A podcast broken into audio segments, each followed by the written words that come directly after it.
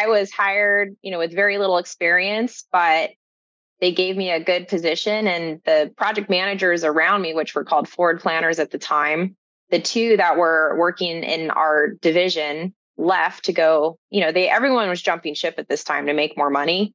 And so my boss at the time said well athena you don't have a ton of experience but do you think you could handle these two projects on your own?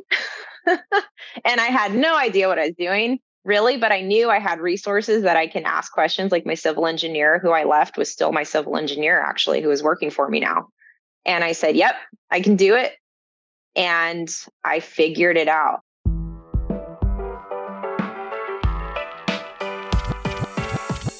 Welcome to the Edge of Excellence podcast. This show is for current and aspiring leaders that are dedicated to showing up every day in their lives with excellence. We break down the careers of those excelling so you can understand what is out there and how to rise up in every field you choose. Let's get the show on the road, shall we? Your host has spent his life promoting global entrepreneurship, helping 20 somethings find their passion, and working to help others achieve excellence. CEO of CollegeWorks, Matt Stewart. Welcome to the show. Thank you for listening and feel free to share this one with your buddies that are trying to get into real estate. We've got a real estate show today. We've got Athena Merage on the show. She is director of development for Merage Investment Group, big real estate. We're going to talk design, development. She manages half a billion dollars at a time. She does it all while excelling as a mom, a wife, and an athlete. We're going to talk about balance, and achieving at work, impacting at work, impacting your family, and checking out nature at the same time. She's going to talk about how she found and how she brings her passion to work. She took her art passion and brought it into big real estate. And we're going to dig into what really is big real estate and what jobs fit the different people in the world. Welcome to the show and welcome to the Edge of Excellence.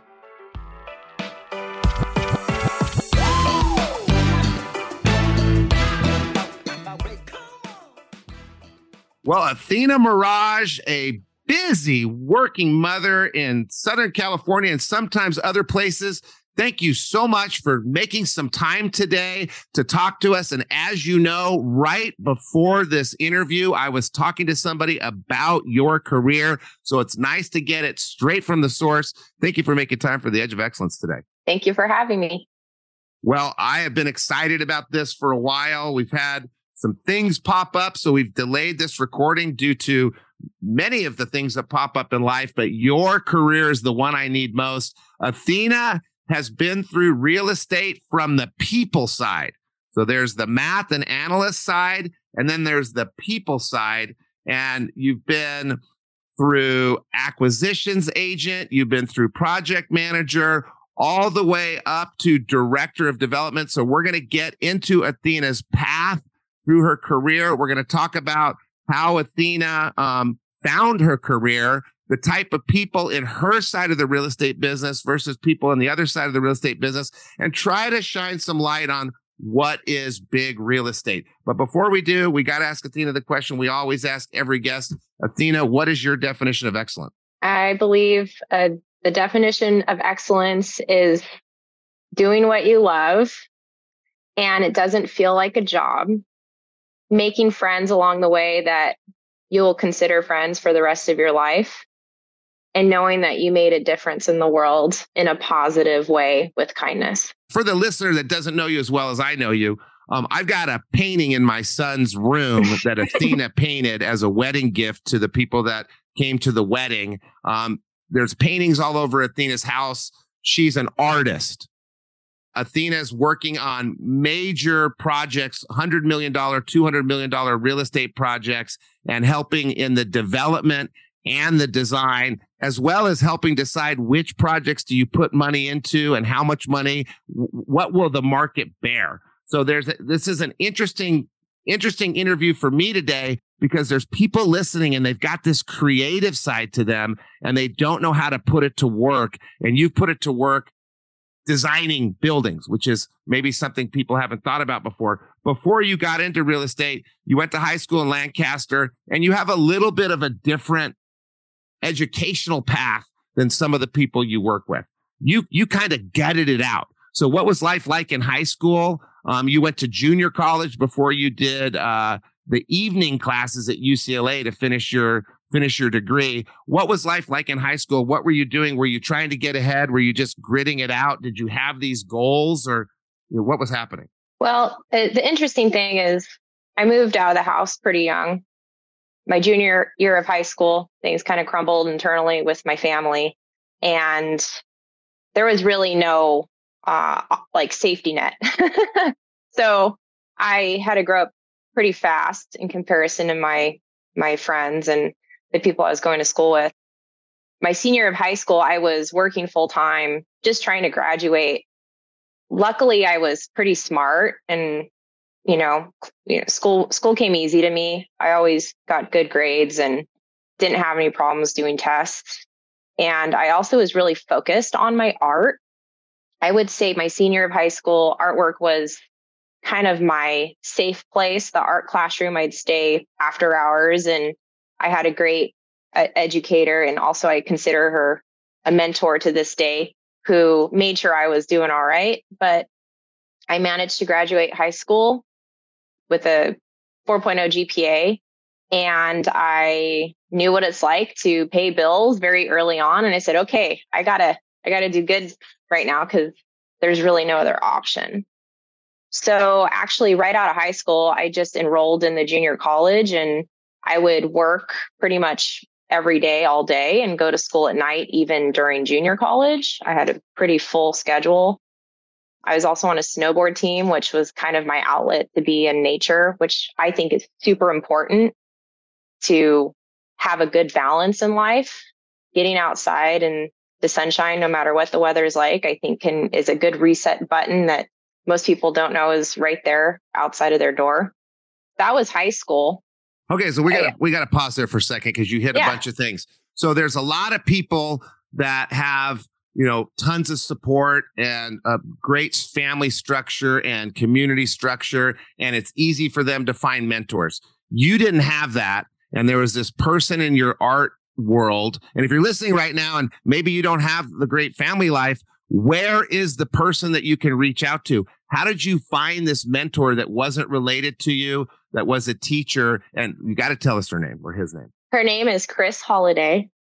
Shout out to Chris Holiday. How did you find Chris Holiday? And how did you know to accept the mentorship and the love Chris Holiday was giving you? Because someone's listening right now and they need this and they need to know how to let this person into their life. Yeah, I think she saw that I was starving to create that that's all I wanted to do was paint and draw and and have a place to do that that was safe. And she provided that. And I think, you know, she didn't have children of her own, but she treated all of her students like they were her own.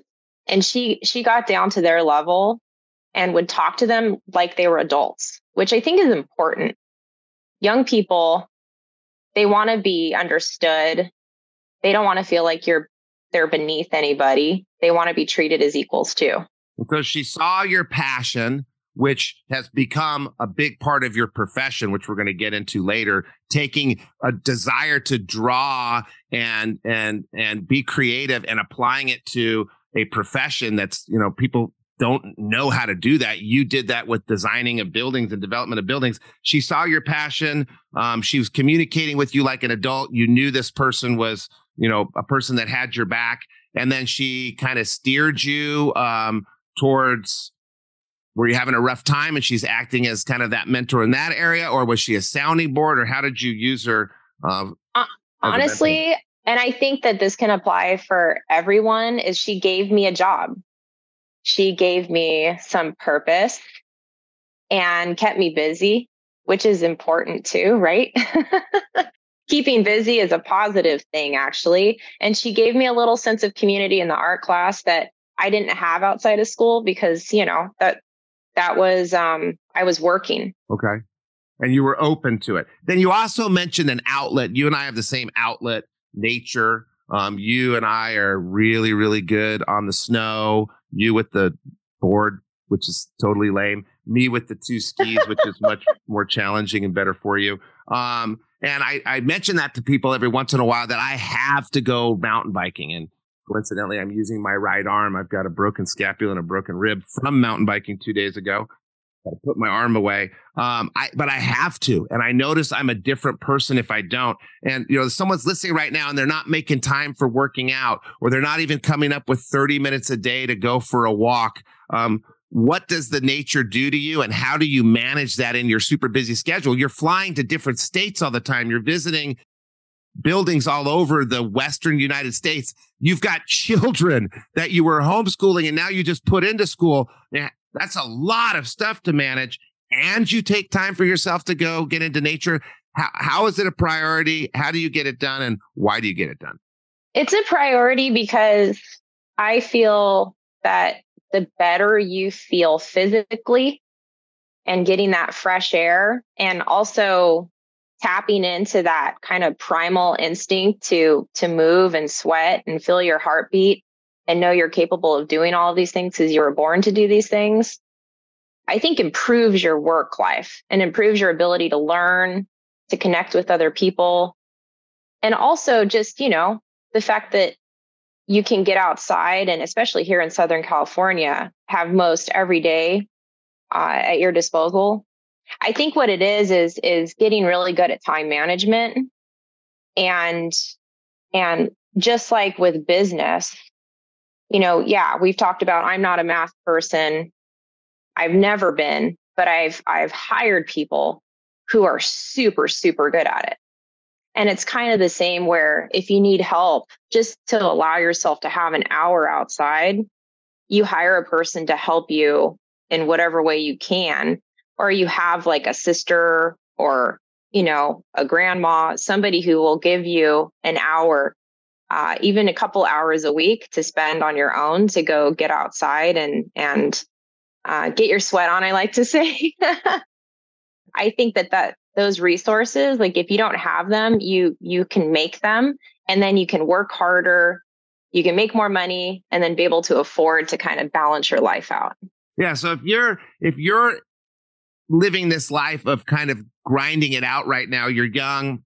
Um, maybe you did you weren't born with a silver spoon in your mouth. Maybe you had some issues when you were young, some real stressful issues, and you're going the junior college route and you're working all the time. Sleep is number one.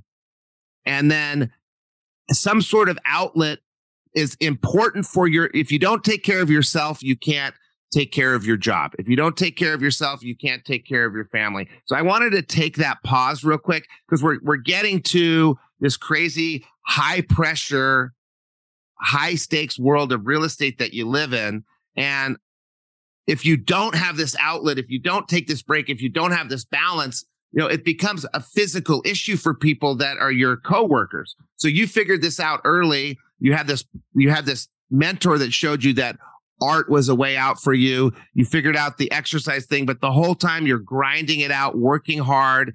You had to have a job, which some people don't have to have a job. And you chose as your first job to work in real estate as a project coordinator in a civil engineering firm.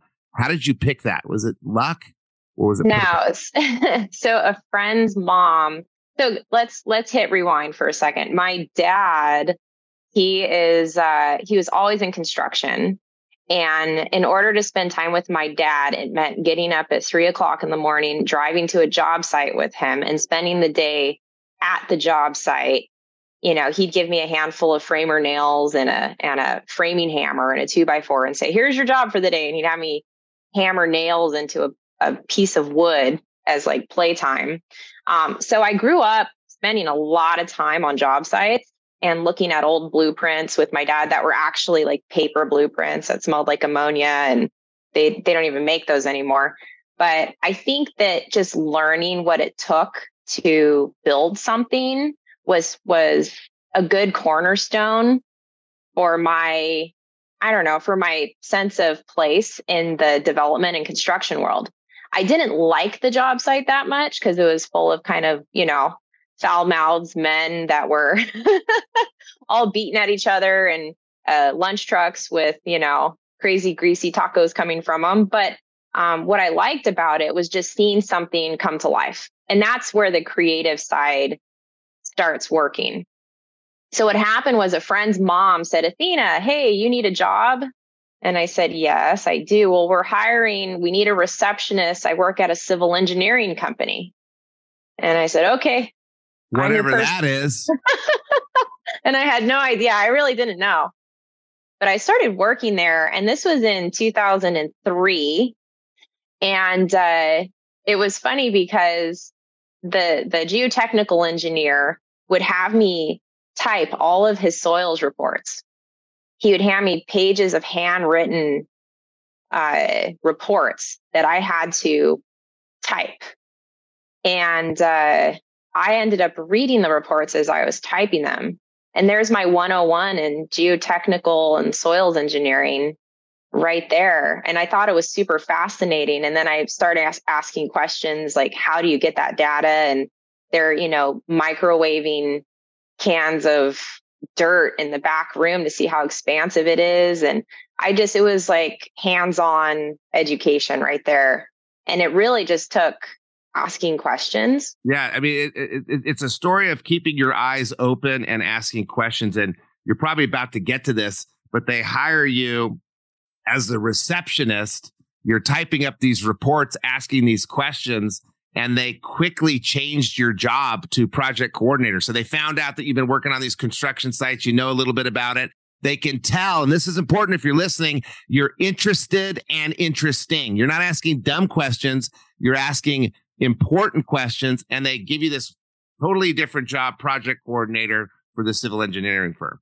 Yes, I started taking drives with the head project coordinator to the sanitation district in Whittier and dropping off plans over at the city office and getting to know the planners over the counter. It was a super low level position to start, but I liked being out in my car. I liked meeting people. Um, I liked seeing, you know, what was actually on the plans that I was submitting. And after uh, just about two years of being there, I asked the principal engineer if he would help pay for my continuation in school. And, and I work? said, I, I said, I'm really good at this. I, I know I can do more and I'm interested in learning. And he talked to the other principal engineer and they declined my request. And what's interesting about that story is I, I got a job offer and I didn't want to leave the civil engineering company because I, I felt like they took really good care of, care of me. But I got a job offer to work for a home building company and I took it. And when I told them that I needed to, you know, try to do better and learn more, and this was the only way I was going to get to do it, you know, they were happy for me. But then they had some regrets that they didn't help me go to school. And did the next company, which I believe was Frontier Homes, did they help you go to school? No, but I made enough money working there that I could pay for it myself. Okay, so and that's what I did. and people want to know how, you know, how do you get into these different industries? And uh, we've done a hundred of these episodes and there's oftentimes this strange entrance but your eyes are open. So are you if you're listening right now are you looking around for mentors? Are you looking around for opportunities? You're asking for help. You had the guts to say hey will you pay for my college? If you're listening right now are you asking for for help? But the real story is you got on the rocket ship in the wrong seat you just got on. You got a job. Sure, I, I know a little bit about construction. I guess that's the same as engineering. I'll be a receptionist, and you did well. And so you were moved to the right seat by somebody else. They moved you to the project coordinator. Didn't work out so well for whatever the reason. You moved to Frontier Homes as now a planning specialist, which is that lower than a project coordinator? Yes. Uh, well, no, it's about the same. Okay, so lateral move. Was, yeah. So this is you know, we're talking 2004 now.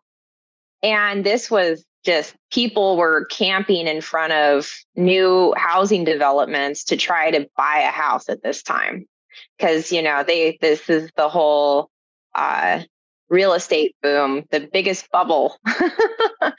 and, uh, I was hired, you know, with very little experience, but they gave me a good position and the project managers around me which were called forward planners at the time the two that were working in our division left to go you know they everyone was jumping ship at this time to make more money.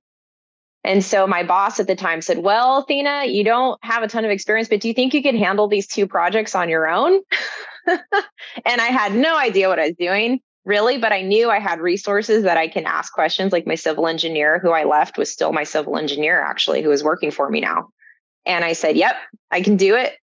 And I figured it out. And I guess that's you keep your eyes open, you ask for help, you have the the uh, experience of getting help when you ask for help you take some chances and just try things out and that really is is what's happening here you're just trying something out but you know that you can get some help and what is your new title then that they promote you to from uh, from planning specialist to what? Forward planner. Forward planner, and I'm getting these titles down for later because people don't know them. and so now you're working at Frontier Home as a forward planner, and then you move over to Beazer in land development again as a project manager. So you were project manager, and then you were planning specialist, and you were forward planner. Now you're back to um, project manager again. Bigger yeah, company. I was yeah. So this was a big change because I went from a private company to a big Fortune 5 public company. And the main reason for that move was I wanted to get out of the Antelope Valley. I was done with it. I never really liked it. And this was my opportunity to get out of Lancaster. And I, I took the job at Beazer because they were in the Santa Clarita Valley in Valencia. Oh, that's and not so a very that was, big move. It's not a big move, but it was out of Lancaster. So um, the one thing I learned though, it was good to get that experience working for Beazer. I only stayed there for six months because I started to see the writing on the wall. You know, this is 2005 now, and I see the writing on the wall that things are changing, the housing starts are changing. Your eyes are still open. You're still looking around for opportunities and people, but now your eyes are open and you're seeing a change in the market and and and you're processing and you're asking questions. All these things that got you to where you were at this point are helping you get to the next step but keep going. Yes and what happened there was a few of my projects abutted some raw land and i needed to get like a cost sharing agreement for a, a perimeter wall and there was a a real estate investment company that just owned all the land around this one particular project and I found myself driving to Century City to go talk to them about obtaining easements and, and working out these cost sharing agreements. And it was the group was called Royal Investors Group. And basically they they saw that I was controlling a lot of the bigger projects in Palmdale and Lancaster, and they had the majority of their investments there in Lancaster and Palmdale. And they said, We really need someone like you to work for us. And I said, okay. They made me an offer that I could not refuse. And then I was out of Valencia and in West Hollywood. You're getting closer to Laguna. It's a, it's a little little baby steps, but you ended up in Laguna Beach and and Wyoming, two of the greatest places ever.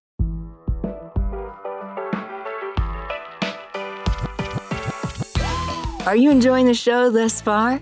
We go through so many resources and links with this podcast, it's tough to keep up. I get it. That's why Matt and the rest of the team put together the Edge of Excellence bundle. In it, you'll find different tools that relate to overarching themes and topics of the show. Things like disc assessment tools, time management strategies and tactics, stress and anxiety management tools, exclusive videos and episodes from this podcast that is not released anywhere else, and so much more. The best part? As a valued listener of the show, you can access the Edge of Excellence bundle 100% for free of charge. That's right, for simply being awesome and tuning in. To get access, all you have to do is go to www.collegeworks.com slash podcast and fill out the short form there for us to get the bundle over to you. Once again, it's www.collegeworks.com slash podcast. Now, back to the show.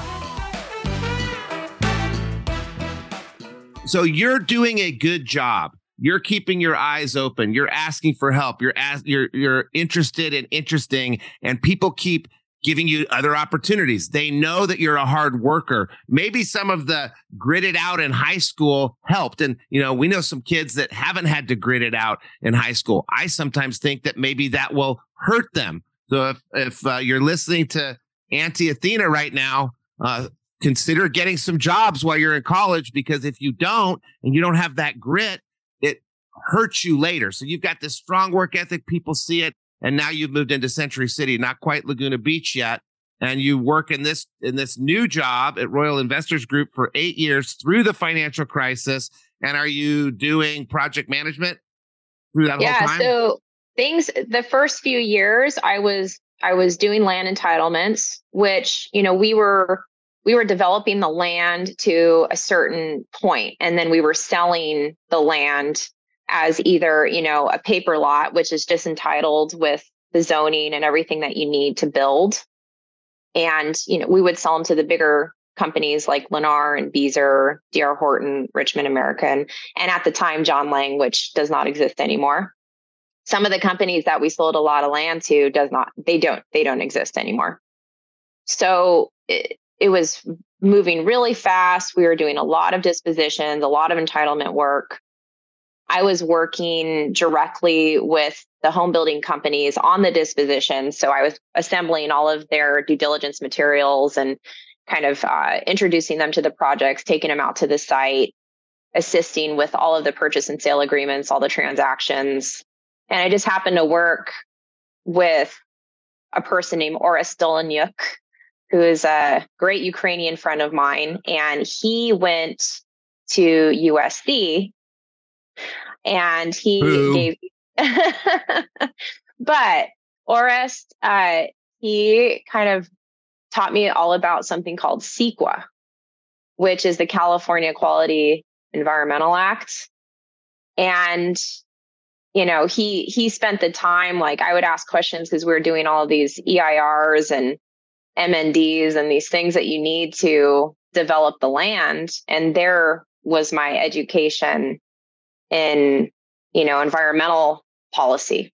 And, and he so, suggested so, you, so you so you kind of became a specialist in this and added to your repertoire of skills?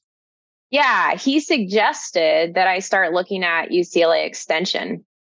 And um, he would always forward seminars to me and you know all of these certif- certification courses to me because he knew i really wanted to learn more and I would spend a lot of nights when I was working full time in class and going to seminars on the weekends and doing whatever I could to learn more. One thing my my grandfather passed away in December, but one one thing that he taught me and it stuck with me was education is right there for you if you want it. And it doesn't have to come in, you know, the form of a classroom always. It can come from other people. It can be as easy as opening a book and reading it. And he is so true. Like you you can you have access to education if you just open your open up to it and spend the time on it. When you were in your 20s, you're 8 to 10 years into working after your AA You've got this coworker who's actually a mentor and a coworker because you're good at identifying mentors. You're carrying this information from your grandfather. You're good at identifying ways to educate, but you decide you want to get more formal education while you're working. And why did you need to finish the four year degree? Was it because people expected it or was it because you needed some, some textual knowledge for your job? Or was it both? Well, the interesting thing is I didn't finish the four year degree because I felt like what I had learned in all of the classes that I had taken and what I was learning hands on was more than sufficient. And, you know, quite frankly, I didn't have the time necessary. or the cash or the cash. Or right or the cash. So and, so and, and keep in mind like you know 2007 hits my pay gets cut in half overnight. And i have to change where i live i have to change my car i have to cut all my finances in half. And um, that was that was really good to learn. I think a lot of people now that are are entering the real estate world haven't experienced a great financial crisis like what happened in 2008. Um, I saw all of my friends lose their jobs. I saw them move to other countries. It was a, a huge rock to the world, especially in the real estate world. I think a lot of us learned from it. And, you know, every project I work on now, I'm super mindful of the risks associated yeah, to them. Yeah. yeah. But also because I knew what it was like to live frugally for a long period of time, I was able to make that transition and it didn't have a negative impact on my life. I still was doing everything I needed to do and love to do. And um, because, because you're out looking for education and education's out there if you want it. Now, we didn't want to go broke in 2007, but we did, and we could sit there and mope about it, or we could learn and become wiser. So, wisdom comes from experience and age. My dad knew it was coming. He got himself prepared. I didn't. I lost everything because I wasn't wise. Now we have this wisdom. I want to get back to the school thing though. You went to the school to get skills. You didn't even need the degree. You wanted more information, more information. So again, if you're listening right now, we'll go back to the list. Eyes wide open, asking for help, uh, taking a chance, doing really well. I guess a thirst for learning. And we, we need to get back to that artwork because that artwork is still burning behind you. But before we do, you talked about land development and entitlement, and you used a bunch of initials that nobody knows. What's the land development? I think is the point where you're finding parcels. You talked about uh, due diligence and transactions. You're buying up little pieces of land to put them together into a big piece of land and you need your people skills because you're dealing with the government and zoning and you need your people skills because you're dealing with people that may not want to sell their property. What is what is land development and what is the difference between land development and building development and where are your people skills coming into play there? So the what i've learned about the development world is it doesn't it's not one person making this happen i mean it is a massive team of people and and a uh, I would say half the people that you need to do things for you to make your project work don't have to because they they're you're right they work for the government they work for these small municipalities. A lot of them are underpaid for what they do. And they've got every developer on the planet knocking at their door, sending them emails, calling them to nauseam. So, what I've learned is treat everyone equally, right? Like you need them on your team. Be kind, be understanding, be patient, help where you can um, I think what what I've learned, especially with working with the cities, is do most of their job for them. Set it up to where all they have to do is say yes or no. Create good, concise, clear, easy to understand packages, you know, of your plans, everything. Checklists are awesome. Short and easy emails are awesome. No one wants a. It, it, I had my one boss said, you know, hey Athena, if it's more than a page, don't show it to me. And there's a lot to be said for that. You know, keep your emails short. Like, don't be too wordy. Don't try to be the smartest person in the room. Just, just try to get the job done and get to know people on a more personal level. Well, so this, it seems like the culmination of everything. You've got your your mentor that you had in your art class that was kind and treated people as equal. You you realize you like that, you bring that to your work environment and you're in a work environment where you're dealing with people. There's two sides to real estate. There's the analysts that are figuring out exactly what you can spend and how much you can spend per key to remodel and what you can do to your rates and which corner is the right corner and we need those people. And then there's the the side that Athena's on where she has to go execute on whatever that plan is. She has to get the government agent to change the rules about what you can build. Um, she has to get people to sell their property that they maybe don't want to sell or sell at the right price. So you say you bring your your your lifelong people skills in there. You're caught, you're working hard, you're kind, um, you've got your communication skills. So you've got written communication, the packet you're sending. You've got your phone communication. You've got your in-person communication. These are the skills you're going to need to develop if you want to one day be an acquisitions agent or a director of development. If you want to learn more about these roles, I always suggest people just go read job descriptions. But this is coming from many years of work, and basically you're easy to deal with. And that's a big part of it. You make their life easy. Little risk for them, um, you're easy to say yes to.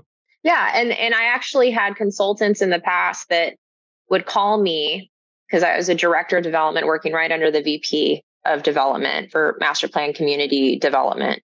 and they said, you know, we don't want to call your boss because he always blows a gasket over everything. Do you think we can handle this under the radar? And I say, let's handle it under the radar. We deal with it without anybody's brains exploding.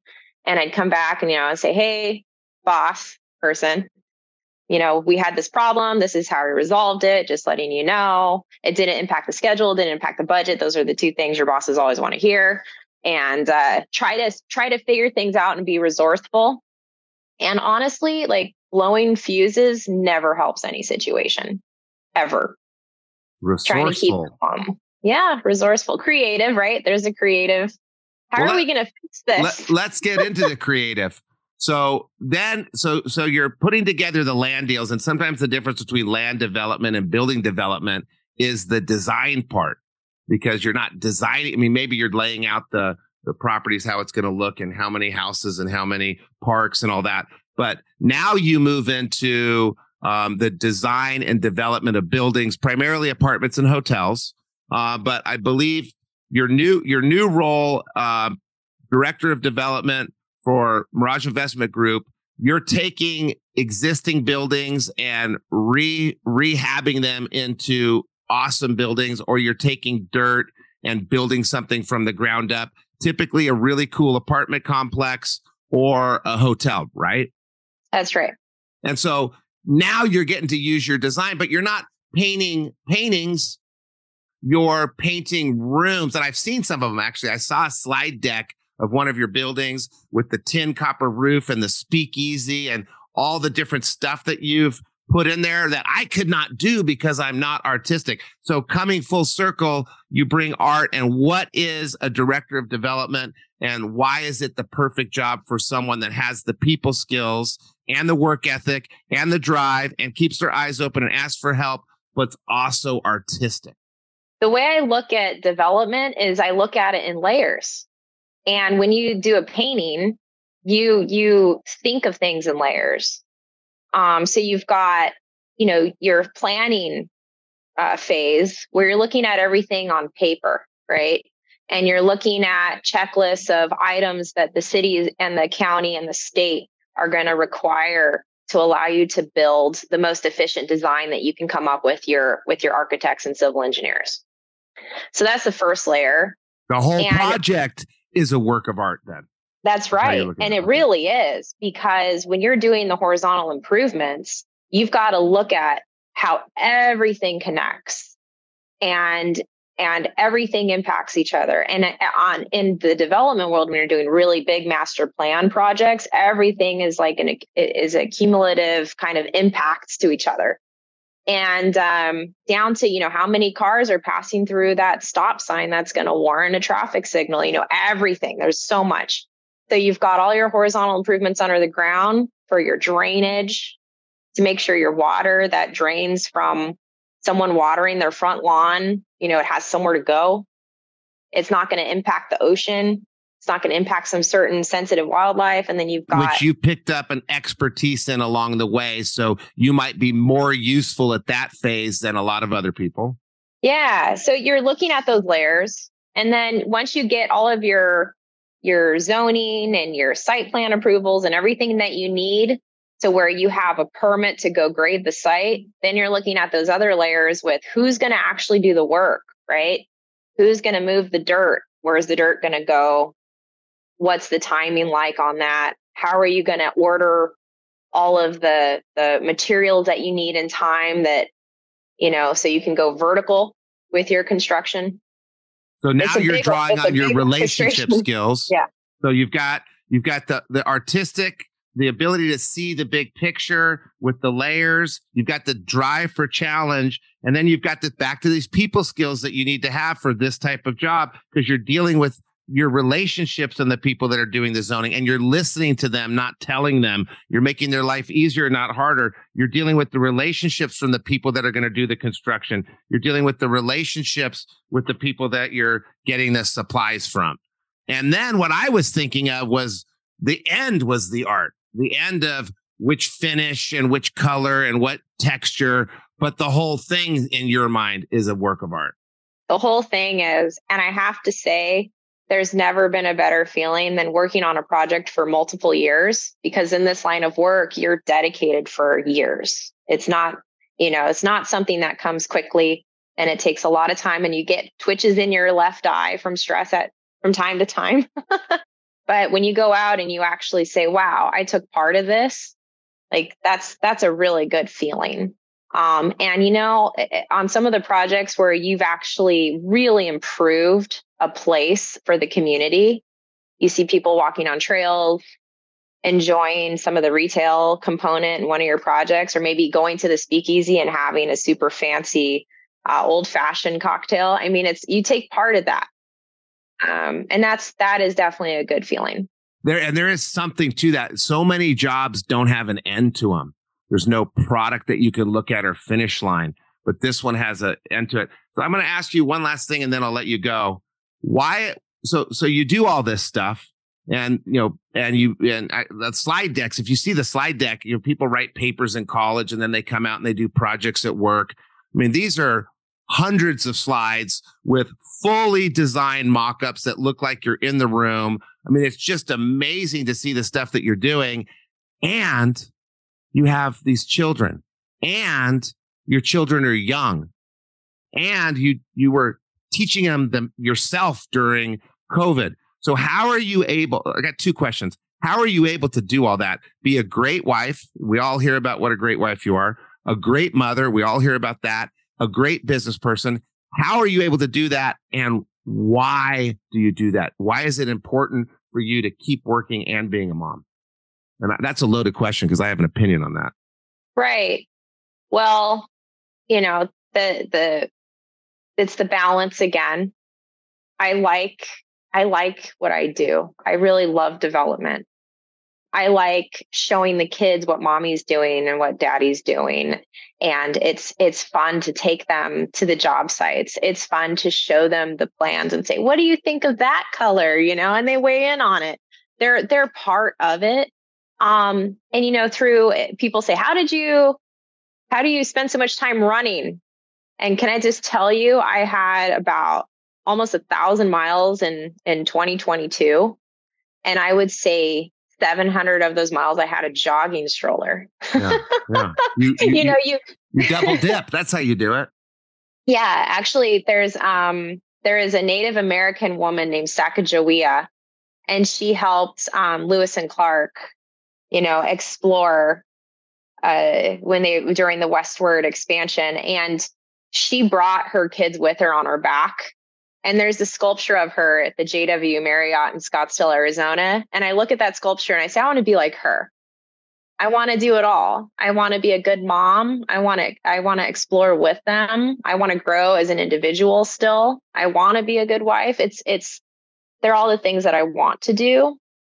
Um, I think one thing before we we leave the podcast to say is you know when you get when you get to a place where you don't look at things as being work um you you reframe your mind like cooking dinner shouldn't be like a hard thing because it's it's it's part of life like you need to eat when you look at your job as as your place in this in this community this this global community that this is what I did while I spent my time here on this planet and hopefully I made someone else's life a little bit better along the way. It doesn't really feel like work. It feels like getting up in the morning or taking a shower. It's like what you do. Um, reframing it is big and it's very powerful. So your your work is not work; it's an outlet for you.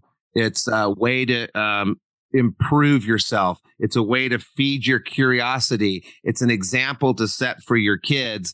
And it's important to you. So you mix it into the other things that's important to you. And you said you're good at time management. I mean, you're you're powerful enough to say no to certain things and yes to certain things. You're wise enough to choose which areas you want to focus your time. There's times when you said, Hey, I'm not going to hang out with friends. I'm going to hang out with my family and do my job. And there's times when you say, I'm not going to do my job. I'm going to hang out with my friends and my family. But you're making these choices because you know yourself. And, and I, my opinion is that it's very tough to not work if you're a high, um, high achieving person. It's very hard to retire for whatever the reason is. If you, um, have children and you're taking care of them, I think it's very hard to not have the constant growth that you have from the other focus work. You know, I see people that retire. It's very hard to stop working when you've been achieving. And I think you kind of know yourself, right? You know yourself, you know your priorities. You've you've done it. You kept your eyes open. You asked for help. Um, you take challenges. You're resourceful, and you do well. And you just added another challenge in there, being a working mom. Why not do well at that too? And you feel it's important to who you are to do both. And my greatest plan now is to go back to school. Oh no. And get a degree oh, no. in nutrition. oh really? Something uh, totally different. and, and are you planning a career change or just to add to your life? Just to add to my life. Because you don't have enough. And we didn't even get into the marathoning. I think you just, did you just win or something happened where you placed like I second or third, third. out of everyone third. and number one out of out of women? Yeah. Amazing. While crushing it in real estate, while crushing it as a mom, while being a spouse that everybody hears about all the time. Well, Athena, I really Thank appreciate you. you. taking time to share with everyone the path and the different uh, careers in real estate. Thank you for coming on the Edge of Excellence. Thanks for having me, Matt. It was so good to talk to you. I hope you enjoyed that episode today on the Edge of Excellence podcast. Make sure to hit subscribe on whichever platform you're listening to this. If this episode made you think of someone, go ahead, take a screenshot, and share this exact episode with them. This show exists to showcase what is possible when young leaders are willing to step out of their comfort zone and choose to excel in their lives. To learn more about our internship for young and ambitious students, www.oneinternship.com/podcast to see if it's something that makes sense for you. Once again, it is www.oneinternship.com slash podcast. Let this be a reminder for you to live on the edge of excellence in your business and life. See you next time.